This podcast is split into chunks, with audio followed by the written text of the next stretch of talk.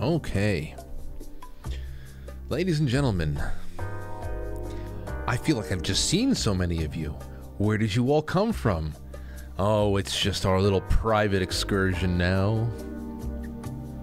Private, private, private. Nobody's allowed in. Mm. Okay, well, I have to just say that Tim Timothy Gordon, uh, he has something that has come up for him.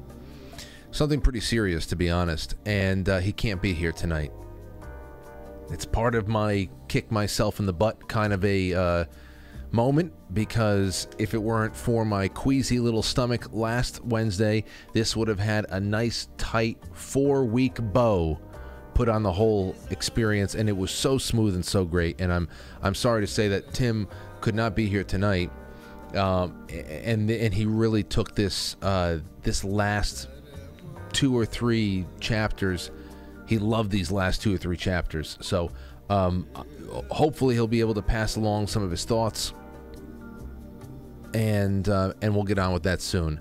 But for now, it's you and I. We have about an hour together, and what I think I'm going to do is I'm going to read through I'm going to read through the chapter the chapter uh, summaries from the book by David G. Clark, C S. Lewis Goes to Heaven, A Reader's Guide to the Great Divorce. Because these, chapter twelve and thirteen, are so incredible. It's especially chapter, uh, and well, chapter fourteen, the, the chessboard vision, no doubt. But chapter thirteen, the struggle for Frank's soul. But chapter fourteen, Sarah Smith and Frank, where you actually, you meet this woman now. You meet this woman who was obviously a doting wife and a person who led with love, with a heart wide open, went throughout life, and she was attached to this heavyweight, down-dragging, tormenting kind of a husband. And Frank, the husband... Frank the husband is represented as a dwarf-like, carnival-like creature who is holding on to a, uh, a, a larger tragedian.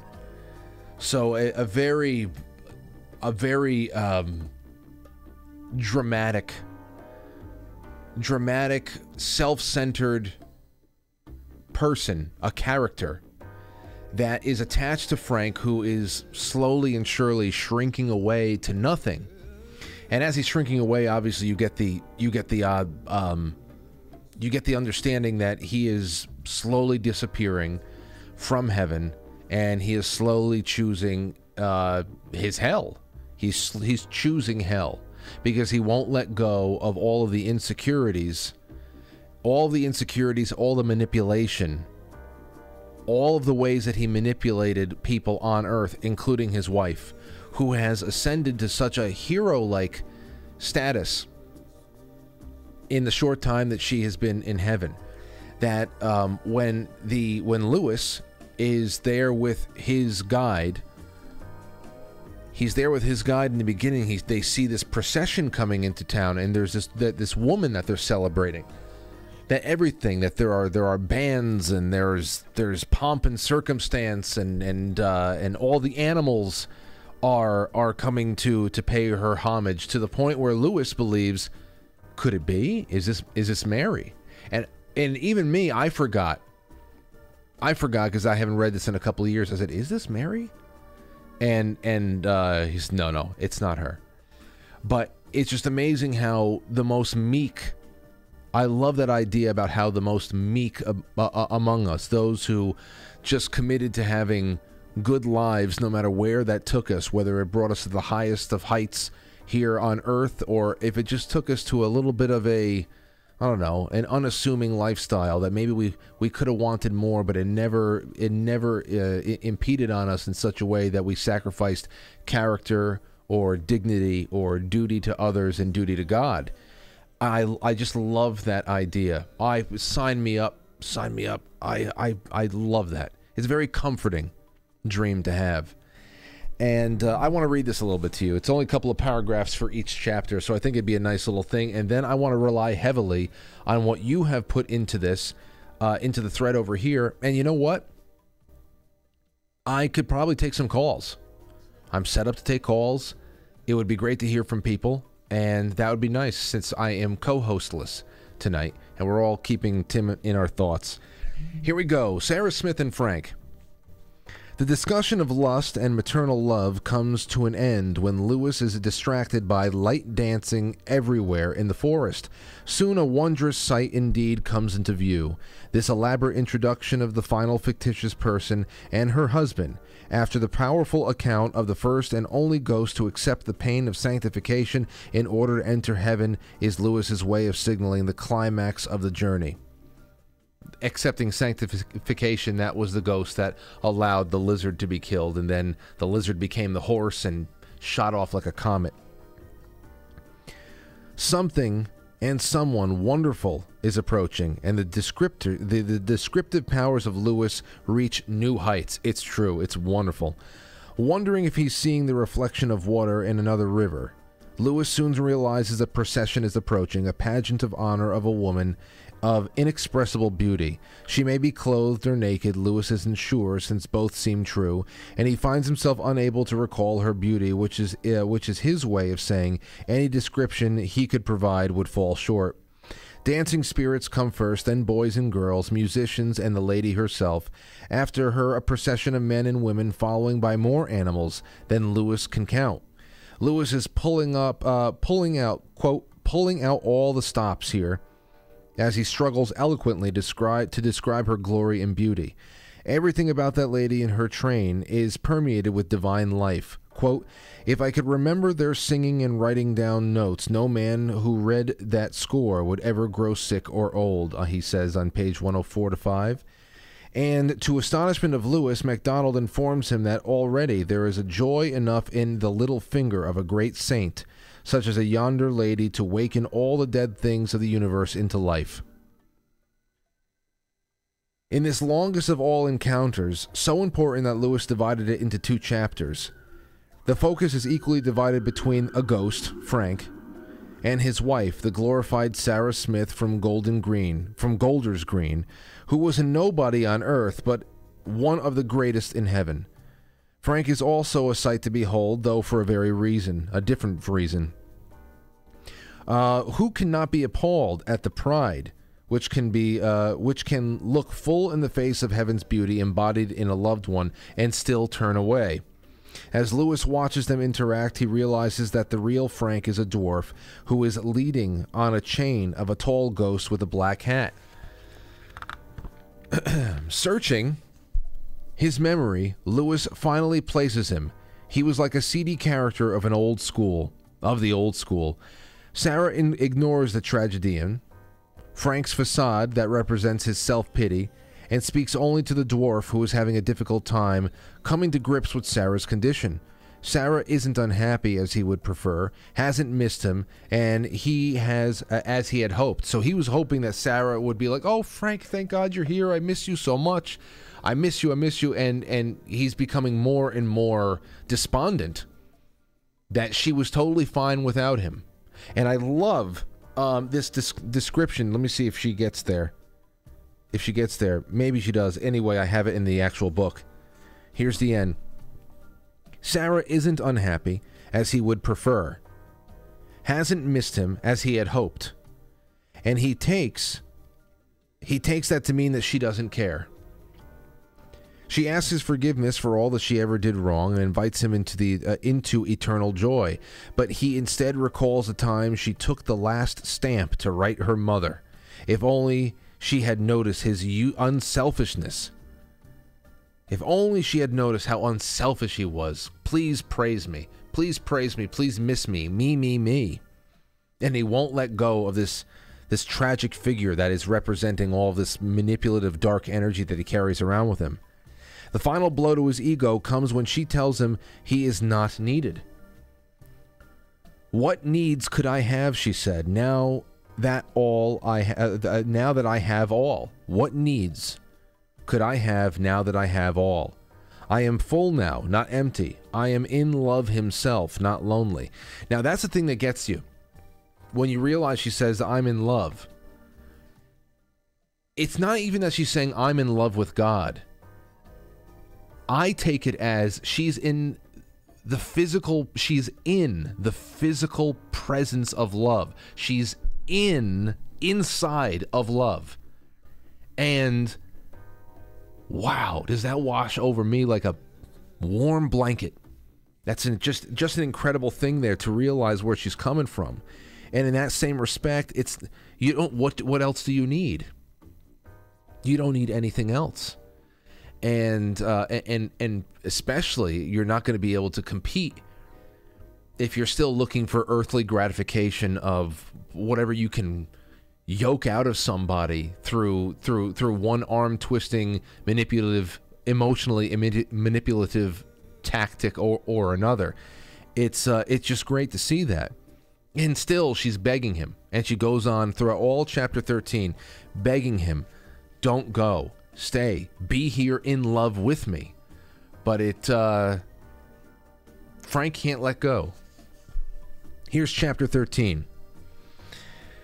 As the psalmist used, uh, used the word Selah to invite his readers to stop and reflect, Lewis takes the un unusual step of abruptly interrupting the dialogue between Frank and Sarah by ending one chapter and beginning another.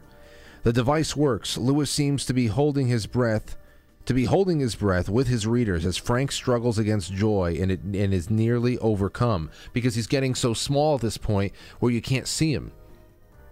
He's becoming smaller and smaller to the size of a, of a, of a doll. And then he becomes, he's just dangling, hanging off the chain that is connected to the tragedium. And you're wondering, is he going to disappear altogether? And he becomes the size of an insect, or you don't even see him on the chain. And she'll still, still, Sarah is pleading with him. Please, please let go. Let go of this and stay here with us.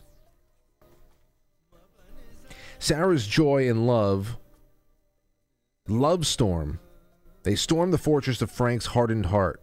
How can he possibly resist, you might ask yourself? Quote, for one moment he saw the absurdity of the tragedian, but the light that reached him, reached him against his will.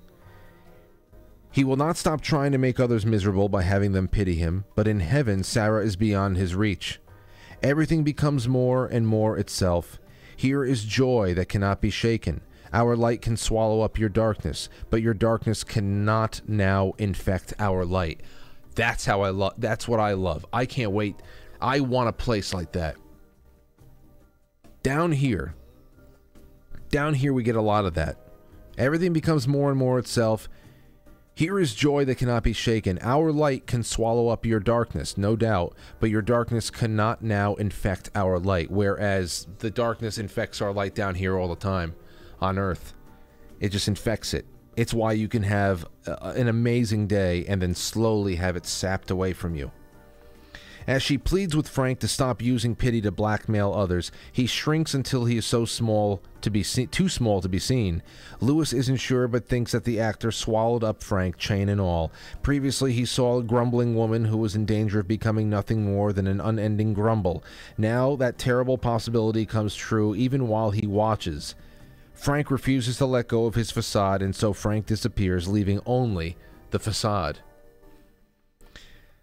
Since only the tragedian remains, for the first time Sarah addresses him. And Sarah says, I never knew you. Perhaps you had better leave me. The tragedian vanishes, and Sarah returns to her company of bright spirits who welcome her back with Lewis's version of Psalm ninety-one. Uh, there, there's more on that end. There's more on that end that I want to take from, actually from the book. This is now into the final chapter, I believe. This is chapter thirteen. I do not know that I ever saw anything more terrible than, th than the struggle of that dwarf ghost against joy, Lewis was saying. But now he's going back and forth with his uh, his mentor here, his his leader. And he's saying, you know, well, why couldn't she have tried harder and, and other things? Here's a little bit of the dialogue that really hit me. She says, and yet, he says, and yet, and yet, I said to my teacher, When all the shapes and all the singing had passed some distance away into the forest, even now I am not quite sure. Is it really tolerable that she would be untouched by his misery? Even his self-made misery? You know, is, is it, is it, you know, how could she just be totally unfazed by it? Especially when it was someone who meant so much to her down on earth. And then he says, would you rather he still had power of tormenting her? He did it many a day and many a year in her earthly life. Well, no, Lewis says. I suppose I don't want that. Well, what then? I hardly know, sir. What some people say on earth is that the final loss of one's soul gives to the lie to all the joy of those who are saved. You see, it does not, though, says the, uh, the teacher. I feel in a way it ought to. Well, that sounds very merciful. But see what lurks behind it. And then Lewis says, what? What lurks behind it? And this really got me. The demand of the loveless and the self-imprisoned that they should be allowed to blackmail the universe, that till they consent to be happy on their own terms, no one else shall taste joy, that theirs should be the final power, that hell should be able to veto heaven. That is, that's everything. That is everything. Damn, man. I I, un I underscored that and I just wrote, wow. Whoever wins this in the raffle, they'll see it. I mean, that is just everything. Let's read it again. The demand of the loveless. And just think about how we, we, we do things over here on Earth. Of the loveless and the self-imprisoned that they should be allowed to blackmail the universe. That they consent to be happy on their own terms, that till they consent, no one else shall taste joy, that theirs should be the final power, that hell should be able to veto heaven. And then you understand, well, he had a choice. Let go of it. Let go, but he didn't want to let go. And if that's the case, then fine. But you're not tracking your dirty shoes into the living room. You're not tracking your muddy shoes into the living room. You're not doing it. And that is that that's where the line is drawn. We make a lot of concessions for people like Frank and his facade over here on Earth, but um, I wish we wouldn't. We make more and more concessions, which is why we're in such a bad, bad place, that we have to join people in their torment. Just think about the transgender stuff right now, that we, we are being more and more forced and influenced to join people in an inescapable hell of identity crisis. And we're being told that our heaven, even if it's just the heaven of our living room, needs to be infected by their hell. Can't happen. It, it's a it, it's a wonderful lesson. It's a wonderful lesson. Uh, here's more. He says, I don't know, I don't know what I want, sir, said Lewis. Son, son, it must be the one way or the other. Either the day must come when joy prevails and all the makers of misery are no longer able to infect it, or else forever and ever the makers of misery can destroy in others the happiness they reject for themselves. I know it has a grand sound. I know it has a grand sound to say, you'll accept no salvation which leaves even one creature in the dark outside, but watch that sophistry, or you'll make a dog in a manger the tyrant of the universe. My God. Oh, oh, to be able to write like this. Jeez. Wow. Oh, to be able to write like that. You could say practice makes perfect, but sometimes it just flows out of people differently than others. Wow. Okay. Um, and then that goes into the final vision. The final vision is when you realize this is all a dream. It's one of Lewis's dreams. And there was an odd space where he came upon this chessboard and he's watching the im the, the the soul of people, the spirit spirits around a chessboard watching themselves on Earth. And um and and and that's where kind of time just just bleeds in and out of each other. So I'm just going to read this uh this short description, and then we're going to go into the thread and take some calls. Let's see, the chessboard vision. As the music fades away, Lewis finds that he is troubled by what he has seen. The plight of Frank has not affected Sarah in the least, and so he asks, is it really tolerable that she should be untouched by the misery, even if it's a self-made misery? And we go through this. What we just said right now, a lot of the same quotes that I had, uh, I had put aside are right here. Meanwhile, Lewis reaches the end of his dream. He also, uh, he also comes to the limits of his theology. MacDonald earlier explained that Lewis was given this dream so that he could observe people choosing their eternal destiny. But now Lewis finds that freedom of choice leads to curious result. If humans really do have that freedom, and Lewis believes they do, he will not be able to find the answer to the ultimate question, who will be saved? Some theologians already have decided in the end, everyone will be saved, but MacDonald refuses to confirm this position, even though he himself had the reputation of being a universalist. So why? Because if we know, if we now know that all will be saved, freedom to refuse heaven is gone. In the same way, MacDonald explains, if predestination is true and only some will come, uh, will will be saved at the end of time, then the freedom to choose heaven is denied to some. For every attempt to see the shape of eternity except through the lens of time destroys your knowledge of freedom. You cannot know the eternal reality by a definition. Time itself and all acts and events that fill time are the definition and must be lived. Lewis feels so strongly about this supreme human prerogative that he reinforces the explanation of MacDonald in words by means of a vision so that he can visually portray his theology of choice. He said the following, and we're almost done here.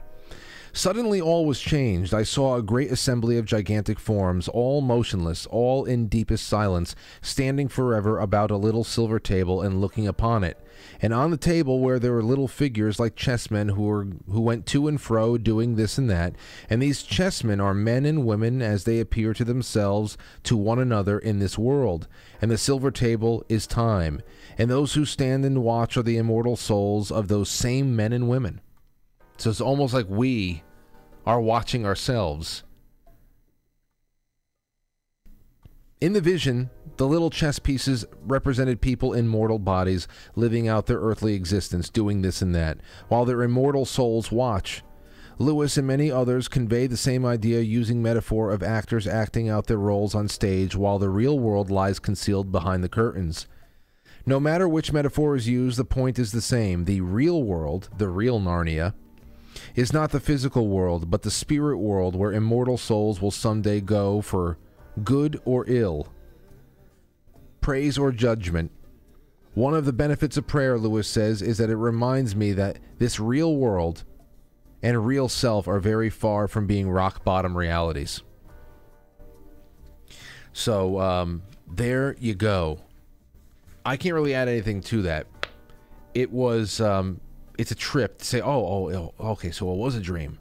It was a dream, but what a fantastic journey. And uh, a little bit more of a War of the Worlds kind of a thing ending at the end, or a day the earth stood still, like one of those uh, final messages from Klaatu, who's like, hey, well, listen, the, the earth can, uh, you can save the earth if you change yourself now. But that whole idea of being on, it, it almost has like Mount Olympus vibes, where they're all watching.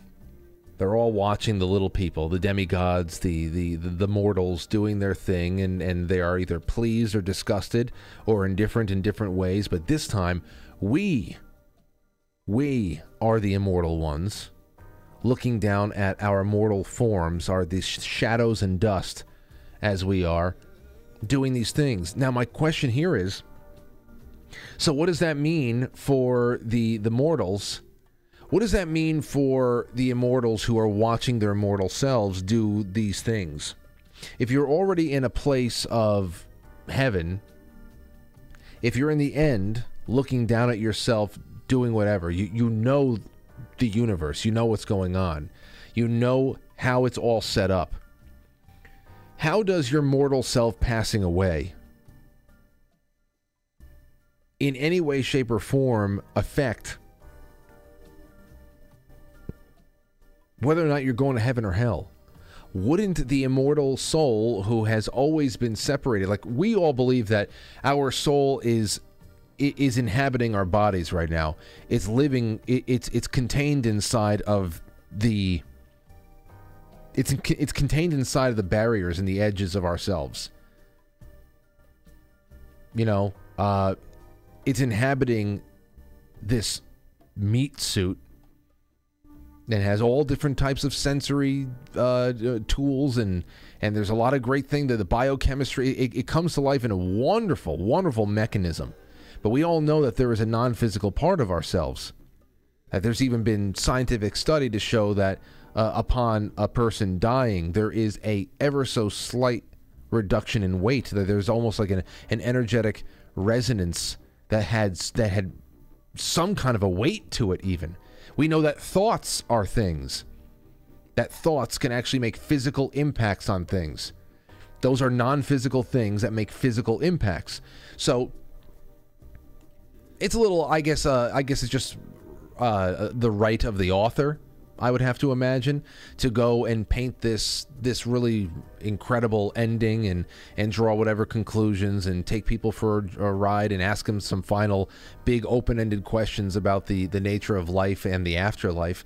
But um, but I think that uh, in in real life, I I mean in real life, in earthly life, earth life that we are right now, I don't see how. I think the soul, the soul is along for the ride, for and and and it can be corrupted. That's the only way that the soul can be corrupted, is if it's inside of ourselves and we're going along for the same journey, right?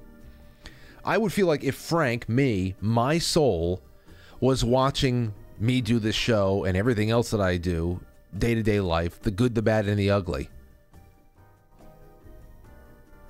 If it was separate from me, then uh, you could almost, as the eternal soul, say, well, listen, that's just the, the this idiot this idiot side of me, this weak flesh thing. I know what I choose as the eternal soul. I'm, I want to go to heaven.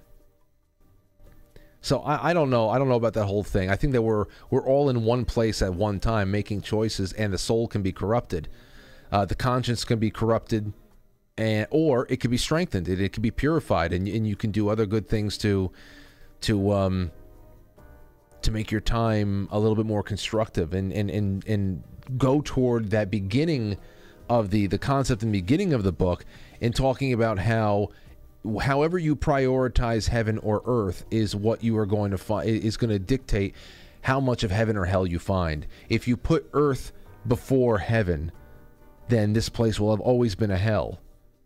If you put heaven before earth, then it'll have always been a heaven. So, um, yeah, artistic end. I don't know what I think about it, but I still love the journey. It was fantastic. All right, nine twelve. I'm going to go into these, these, um, some of these things here, these entries that are over a week. They're two weeks old now. I'm so sorry about all that. And, uh, and then we're going to take some calls. And that'll bring us to nine forty-five, and we'll have a good time. And remember, for those of you out there, the number is nine one four, five nine five, six nine five three. And um, and you can actually start calling now. We'll take calls, and I'll read through things, and, and I'll, I'll just go back and forth. So there you have it. Um, I'm going to go into the, the chat room real quick, see what people are doing. Hello, Black Orchid. Orchid. Hello, Arden. Great to see Arden. Uh, great to see Jerry. Dave, is was it a forever stamp? I know, I know. Uh, if, if Sarah knew how much the forever stamps are now, she might actually say, you know what, Frank, you got a point. Because I think it was on January twenty-second, the forever stamps went up to sixty-three cents or something like that. And you're talking about, uh, that's a lot of money. That's a lot of money. Okay, uh, Blue Ridge and Abraham Chambers. I love this book. Gave me a new understanding of heaven, but showed how people who are unrepentant, even at heaven's door, will still not repent and let go of what's holding them back. Yeah, you would think, Abraham, you would think that no matter what, no matter what, if you led a terrible life and all of a sudden it's at the end and you're realizing, oh shit, like you have that Willie Lopez moment from Ghost where you're just dragged to hell. You're just dragged to hell. Sam Wheat is there, Patrick Swayze's there watching, and it's just kicking and screaming, "You're coming with us, you dirtbag." In the dark of the Bronx, or wherever the hell they are. And um, I would have to imagine that someone like a Willie Lopez, if they got to the end, they got to the end and they were given a choice.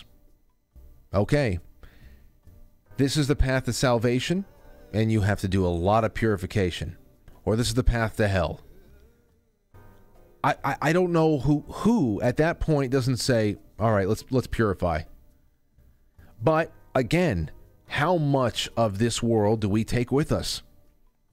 How much do we take with, how much of the residue of this world? Because uh, everything's, um, everything takes practice. Everything is, you know, muscle memory, as they say. The brain has muscle memory. You're telling me that doing something wrong over and over again to create these kinds of, we, we know about D N A. We know about the, the structures of D N A and how that contains information from thousands of years of successes and failures. So why wouldn't the soul, which I believe is an actual metaphysical, measurable entity, I just don't know how to do it myself, um, why wouldn't that carry some of the same kind of dirt that you track in from the muddy romp you just went on for, uh, you know, seventy, eighty, ninety years? I, I don't know. There's there's something about that. Why why you wouldn't choose to at least try? But then again, you know what? Quite a few people here did choose to try, and only about two of them made it. One of them made it. Only one of them made it. You'd have to imagine that Lewis in his dream made it, but the other person with the the red the red lizard made it. Everybody else said, "I'll take hell." That's that's very human, don't you think? Uh, let's take a call. Let's take a call from Jerry. Jerry, what's going on? How are you doing, Frank? I'm doing great. I'm doing great. I see. I see your your uh, your comment is actually the first comment on this thread, so I might as well just let you go for it. I thoroughly enjoyed the book. I would not have read it if you'd not uh, suggested it in the the uh, you know for for the book club. So for that, I'm grateful. And Uh, I found it a fascinating book because I think anybody that's got any kind of consciousness at all wonders what happens next. And it was fascinating to see a great writer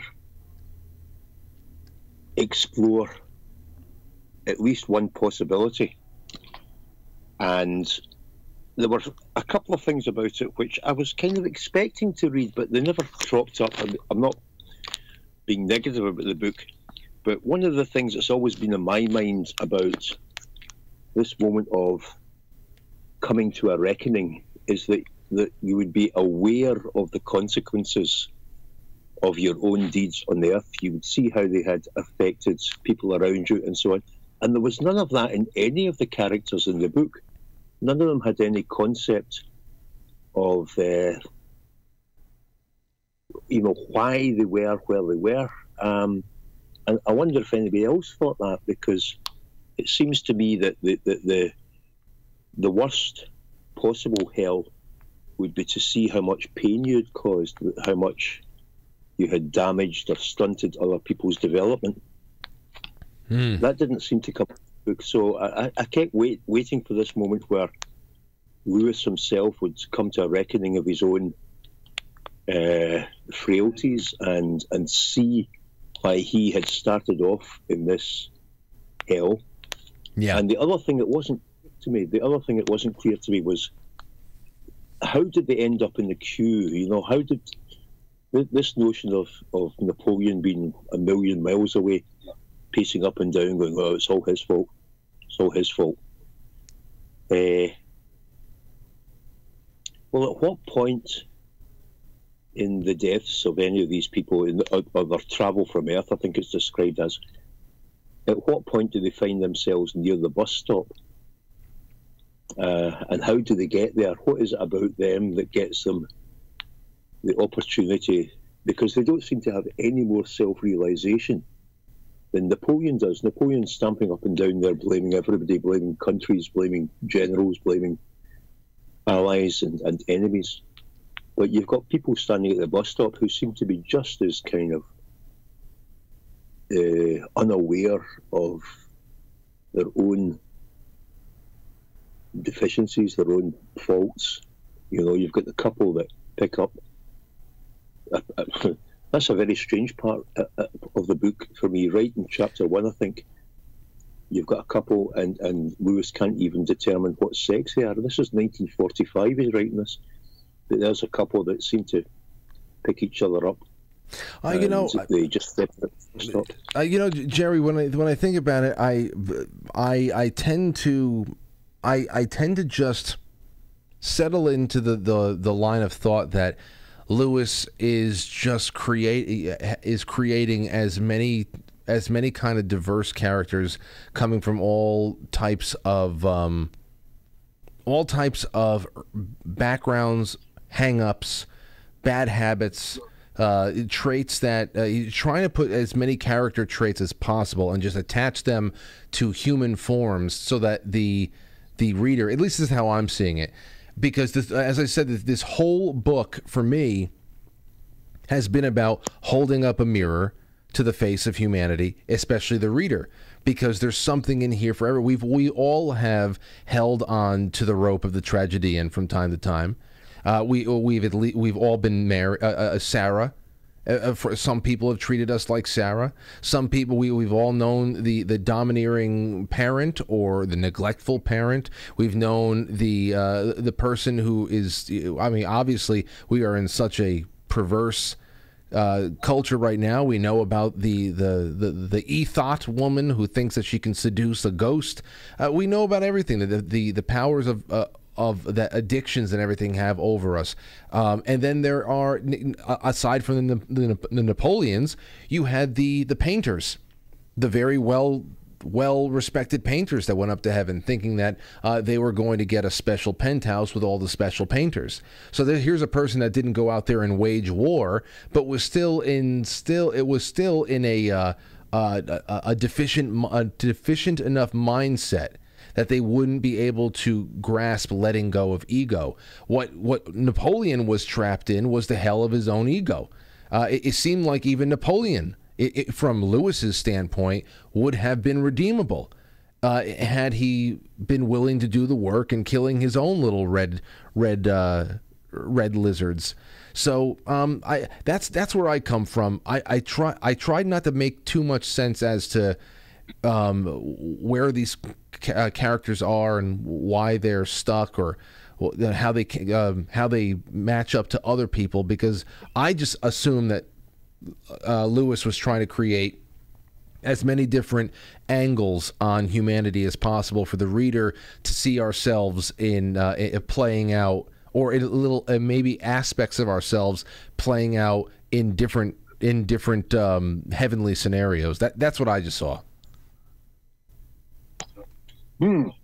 Unfortunately, a lot of that was breaking up, but I think I got the gist of your point, which is, is essentially we were examining all the different kind of flaws that, that could uh, be the impediment uh, between our salvation, our redemption. Um, and it all comes down to, in my, my opinion, it all comes down to, uh, uh, as you say, letting go of ego. I, I consider it as detachment. You can, you can enjoy all the good things in life, Uh, so long as they are not, so long as you're not attached to them, you you, you can uh, glory in the beauty of, of creation, like Sarah does. Uh, every animal she sees, she loves. Every person she meets is loved. So that there's there's a, but that's not an attachment. She's prepared to let it all go and move on to the next thing. Whereas the big guy wants his wants his uh, position. He wants to be top of the tree. Nobody can cross him. Yeah. Anybody who gets in his way, he'll bully. So I can see how that, and, and to me, the, the common thread there is this sense of being able to enjoy creation without being attached to it like an addiction, whether it's a sexual addiction, uh, addiction or a lust, uh, not a lust, said that, lust or a, a drug addiction or a power addiction or the businessman that's trying to take something from, you know, trying to lift up an apple to take back down below. Yeah. Because it's real, and they'll be able to make money off that because nobody else has one. Um, these are all attachments to a material way of thinking, and they're attached to an ego, uh, uh, where yourself, your your own individual self, is the biggest thing in your life, rather than the realization that you're just an ant, really, and uh, the best. Well, I uh, oh, destiny is just to let let it all go and appreciate your place in the scheme of things. But that was the one thing I found. I kept waiting for it to come up in the book, this appreciation of your place. And all the ones that, that got back onto the bus, they didn't seem to have any appreciation of even what the problem was. That that was the one major flaw for me.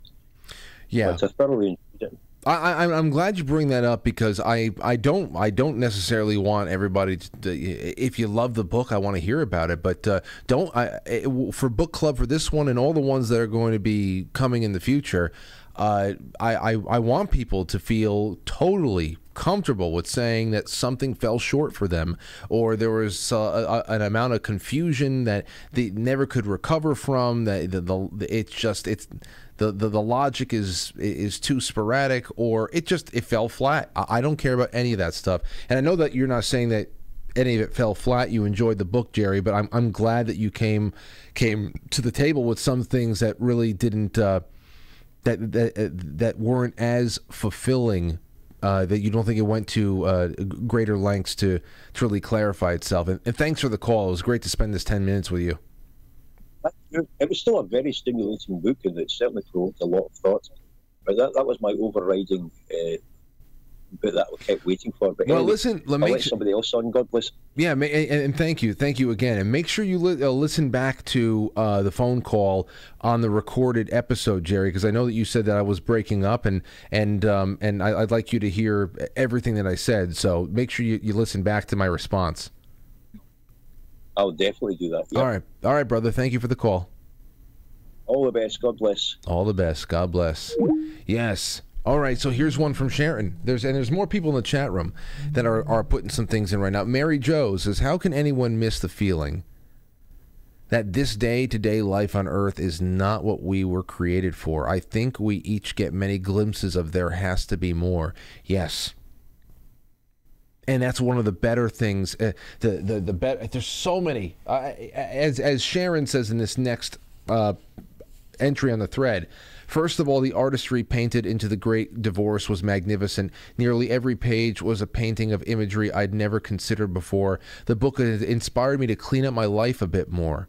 That by, uh, uh, uh, by that, I mean always be aware of an action that might I might take or say that would be different forms of sin, envy, gluttony, greed, lust, vanity, laziness, or anger. Some of these sins in everyday life can happen so easily. I've been on a journey the past several years, probably the same journey many people, finding their way back to God, being raised Catholic and going to Catholic schools during my grade school years in the nineteen sixties, a time of great change in the mass and the garb of nuns and priests, and by the time I was out of high school in the seventies, I had done the same as many. I let my faith slip away, living life without thinking much about God in heaven and the sacrifices made. Too many years went by, nearly forty-five, but then I started searching for answers within myself, constantly contemplating, turning to nature to heal from past, uh, past traumas. In nature, I found God again, but through this book, I began to understand that things can be put right. Um, and, uh, and that got a lot of likes, and people are agreeing, and I, I have to say, it was that part of the the author. Oh man, I would love it. I would love to see it just pop up for me here about the glimpses of heaven. The glimpses of heaven that we are given, um, and uh, and whether, you know, some people who are able to put it onto a canvas. Let's see. But, I mean, you can see why someone like C S Lewis would have no problem creating of, of places like Narnia. I mean, here's another one. Here, here. I just I wrote this in in uh, on page forty-six. It's just a, a beautiful little piece of something. Near the place where uh, near the place where the fall plunged into the lake, there grew a tree, wet with the spray, half veiled in foam boughs, flashing with the bright innumerable birds that flew among its branches. Its ro uh, it rose in many shapes of billowy foliage, huge as a fenland cloud. From every point, apples of gold gleamed through the leaves. I mean, you're going through... I see everything in a in a filter of of um, I wouldn't say white, because then it just it blanks everything out, but a very bright, heavenly, cloudy filter where it is it is very bright.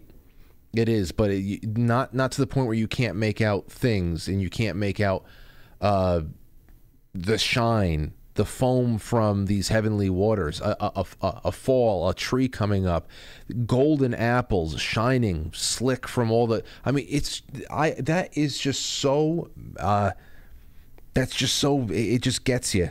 It gets me, at least. I know it's getting a lot of you too, but um, when it comes to the the artist.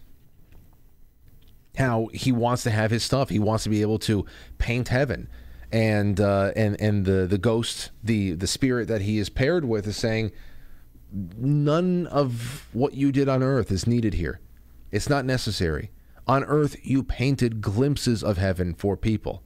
Now you are in the place. You're in the place, the origin point of where all of those incredible sunsets and sunrises came from. Where, you know, the, the, the still lifes that you created, fruit in a basket, these little things that just encapsulate the beautifully diverse, colorful, nourishing environment, the world that we live in, this creation of Earth.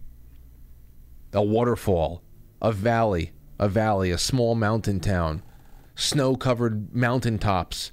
It's just, those are the little glimpses.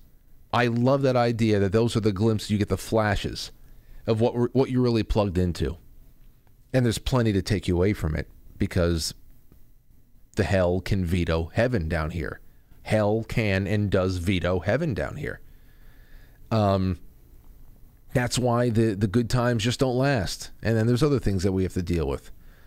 It, it's hard to let go of things, hard to let go of good times, people that we love when they go. It's... Uh, Uh, it's it's it's a it's a real it's a real shit show sometimes. Here's from Maria. Maria says, "Sleepers." Let's see here. Sleepers awake. It comes. It comes. It comes. One dreadful glance over my shoulder I essayed, not long enough to see, or did I see, the rim of the sunrise that shoots time dead with golden arrows and puts to flight all phantasmal shapes. Screaming, I buried my face into the folds of my teacher's robe. The morning, the morning, I cried. I am caught by the morning, and I am a ghost. But it was too late. The light, like solid blocks, intolerable of intolerable of edge and weight, came thundering upon my head. End quote.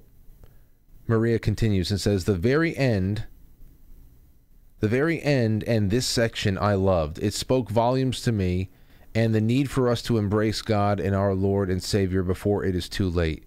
Before I was saved, I thought that there was always time, and now I understand that light and calling uh, and calling could come at any moment. And much like the main ghost, it will be a horrible time if we are still ghosts and don't know God's will and joy. Hmm. Some people responded to that. N J S F says, this is great insight of how each morning is a new opportunity for rebirth and to be with the light. Thank you. And I think that's what, you know, I gotta say, I think that's why bad days suck so much. It's one thing to be pulled off track by one thing, by any number of factors that can that can screw with your your your vision for the day, how you want work to go, how you want to be able to balance work and a, a, a good bit of exercise and a good little bit of reading and, and your family and some good food, and that you hit all the right spots. And some days you're right on point. Other days, like yesterday, I had a, I had a, I had several flat tires yesterday, figurative flat tires. It was just no, no, no, no, no, no. It wasn't yesterday. It was Tuesday, Monday night. Monday night I got home. My head is throbbing. It was a tension headache. I had not eaten very good that day. It took me a very long time to get the show together, to say what I wanted to say, to make it all feel cohesive. And I, um, and because of that, I, I said, no, I'm not eating. I'm not eating until I get this right. I'm not working out. I'm punishing myself over and over again. Lauren comes comes in. Frank, why don't you take a break and go work out? Why don't you go outside a little bit? I said, I can't. Frank, do you want me to, to make you something to eat? No. No, I gotta, I gotta, I can't. D- punishing myself. And I do that a lot. I have done that a lot. I do it a lot less because I've, I've regimented things, but, but there are still days you get pulled off. And it's not just that you lost a day. Because the show went on. I got here at night. I had enough to say. It was a good show. We kicked off the week nicely. But I missed a day. That was a day I'm going to want back. That's a, those are days that I'm going to wish I could have done a little bit different. To have found silver lining and knowing it all works out. To have eaten a little something. I still took time out to go play with Aurora. Nothing was going to stop me from doing that. But as far as taking care of myself and just feeling satisfied about the whole day, man, it's uh, it all ties into experiencing joy, and that is invariably divine, and that is invariably God. So I um, I understand that. You feel like, oh man, I really hope I can get this day back, and let's have a better one tomorrow. So I, uh, I I appreciate that line of thought. Uh, Dyslexic Angel says, since reading The Great Divorce, this message has been affirmed in shows that I am drawn to watch. Uh, example, Life on Mars, B B C version, and Ashes to Ashes, B B C. I have noticed I'm being told the same thing. Embrace God wholly and completely and fill your heart with love. Hmm. nine thirty-eight, we're making good time. This was a great, uh, great, great book to have start off the year. I knew it would be that. It'd be a quick read. It'd be a colorful read. Um, and it would be something that would be a, a nice spiritual trendsetter for the rest of the year. Of course, ending with Godfather in quarter four is going to... We're going to need Christmas after that. So, um... there you go. C C Back Porch, what's going on? Uh, Graydon Sharp, hello. Dave Williams, for sure, hello. Sharon, we've all had those days. We're all together on that one. Let's take a call. three oh two, you're on the air. Who's this? Hi, this is Marion. Mary? Marion. Marion, welcome to the show. Yes. So, uh, I mean, based on the time, you may be the uh, you may be the final word on C S. Lewis. So, w what are you thinking? How was your overall experience? Lay it on me. Um, I really like the book. Um, what I'm thinking about with the, the, the chess and the the spirits watching themselves um, with the chess, mm-hmm. chess playing chess. Um, How I look at it was, before we're born, our souls are in heaven. And we have a knowledge of what it is we're to learn and the trials we're to go through on earth. And so we, our soul is in our bodies on earth. We still have a bit of that knowledge that we had when we were in heaven. I, okay. I, I can I can I know what you're saying there, and um, I I see the picture you're painting, and I and I can see the picture that Lewis was painting with that too. But here's my thing: how do you rec how do you reconcile this? If you have a little piece of yourself or any kind of a uh, off-site extension of your soul that is still in heaven, that is seeing your earthly self that is carrying a good portion of your soul that has committed to yet uh, to, to go on this mission down on Earth, knowing all of the, the, the, the tests that need to be passed and all of the things to be experienced and, and knowledge and experience to be gained. Um, how do you rectify or reconcile the earthly representation of yourself getting into such bad habits that it would it would ruin the chance of salvation even for that part of your soul that is still up in heaven? Like, uh, you know, it, it, it's like fr from the heavenly vantage point, you'd be like, I don't want to go anywhere. Why is my why is my earth body, um, you, you know, engaged in, you know, why is it, why is he dealing drugs and, and, and ruining his body with methamphetamine and And uh, he definitely doesn't believe in God, or he denounces God. You know, they're, they're, they're, you know, what about, what about that whole thing? That's why I say, Be go, go ahead. Right. Because I'm not thinking of it as actually your soul physically still in heaven. That's more like a connection with God. Gotcha. We had that connection. We were in heaven, so we have that connection. We still have free will to choose.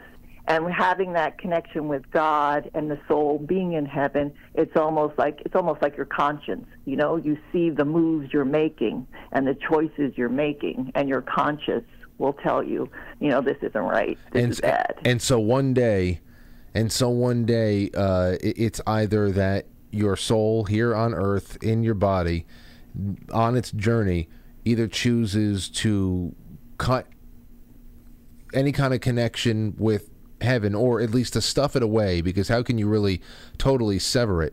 Uh, to just stuff it away and repress it in in uh, in the in the um, the pursuit of putting earth before heaven. That's one thing that it can do, or it can do the opposite, and it can maintain that connection and grow it, and then just experience earth uh, with that with that added pleasure of knowing that it was God that created all this for you, and you have then put heaven before earth, and and therefore have kept that uh, that doorway to the afterlife open in a in a big way. I can see that. Correct, correct, and that's that's why Lewis. That's why I thought that too. That, like, Napoleon was so far away from the bus because he was losing more and more of that connection to God. Mm.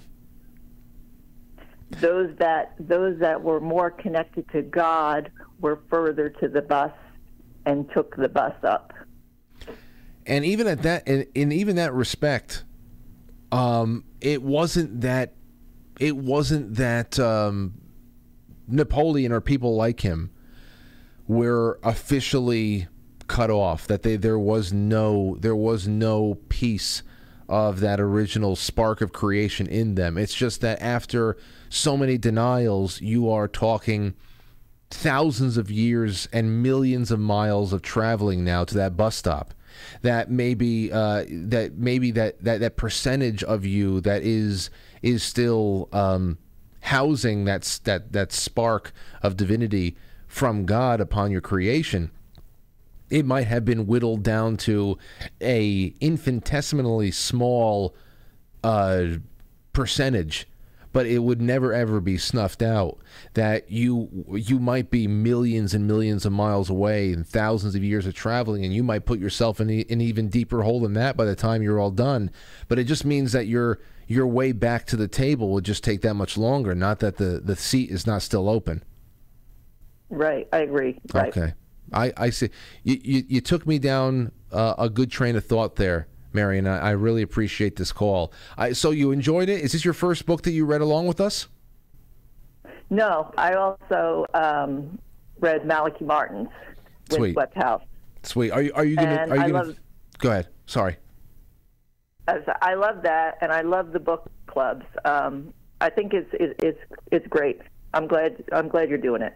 Me too, because. I, for for I love doing things with people and creating more value for those those out there who are enjoying the show, and I want to I want to make more I want to make the show about more than just the seven o'clock, and I want to keep expanding those things. But it's from a personal standpoint, I knew that the that the the best way to light a fire under my ass and read a couple of books at least a year would be if I were beholden to other people to read the books and had to do this.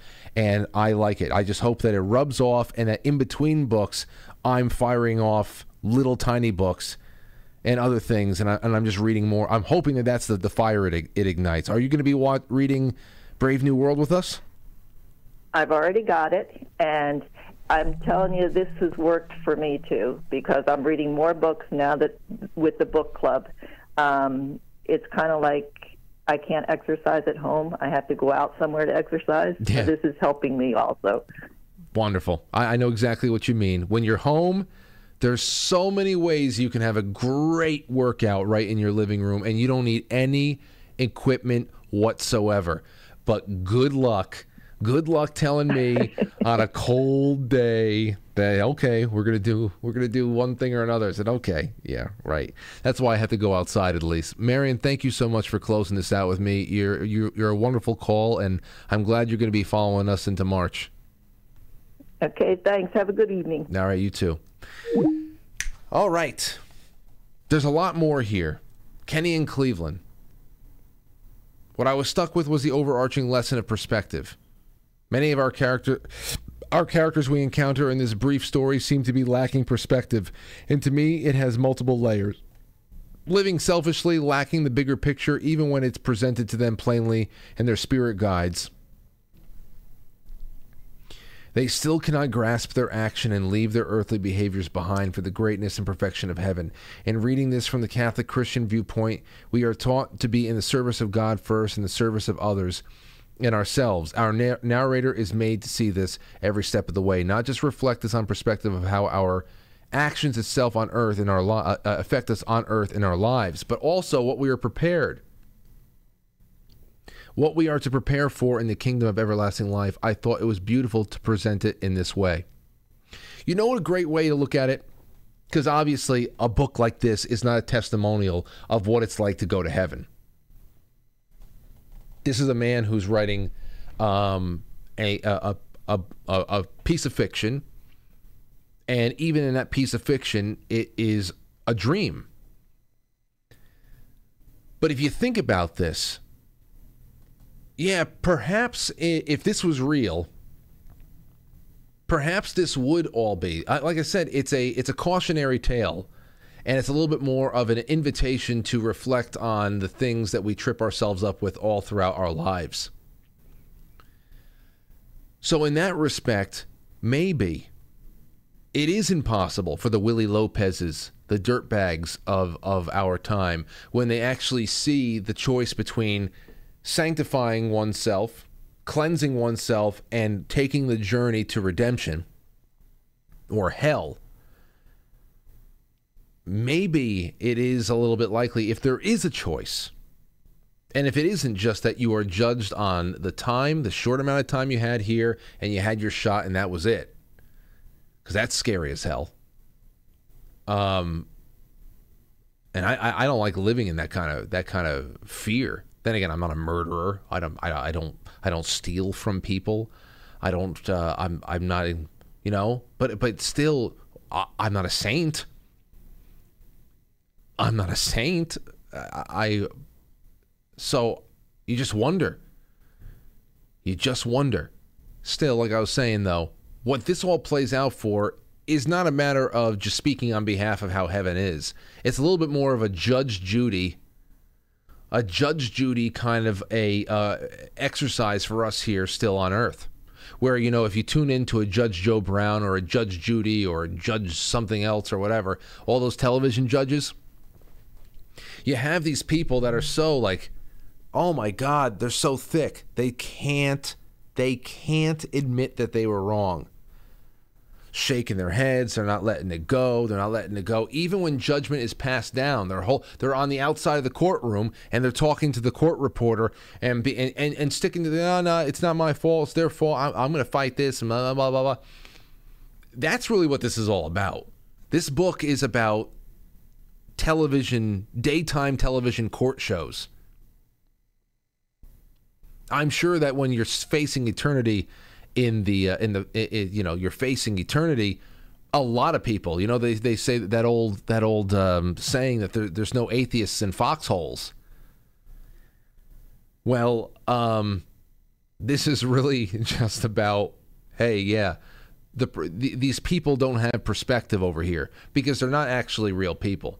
They're characters I created in a heavenly environment that mimic the absolute stubborn, infuriatingly stubborn nature of humanity as we see all around us every day. So with that, uh, keep jumping in on this thread. There's plenty more here I could not read. It's two full pages, but wonderful perspective. Thank you for taking this journey with us and Tim Gordon. I'm thanking you on behalf of him as well, especially for all Tim Gordon's people who are here with us. Oh, these went out. Must be well past nine thirty. I didn't even notice this. They go off at nine thirty. I gotta go. But thanks for everything. And we will do Brave New World starting in March. So go ahead and get it. And uh, and tell your friends. Tell everybody you got to join the Quite Frankly Book Club. How do you do that? Just become a small monthly sponsor. Pick the smallest one you got and just be a part of it. I'll see you all soon. Thanks for everything.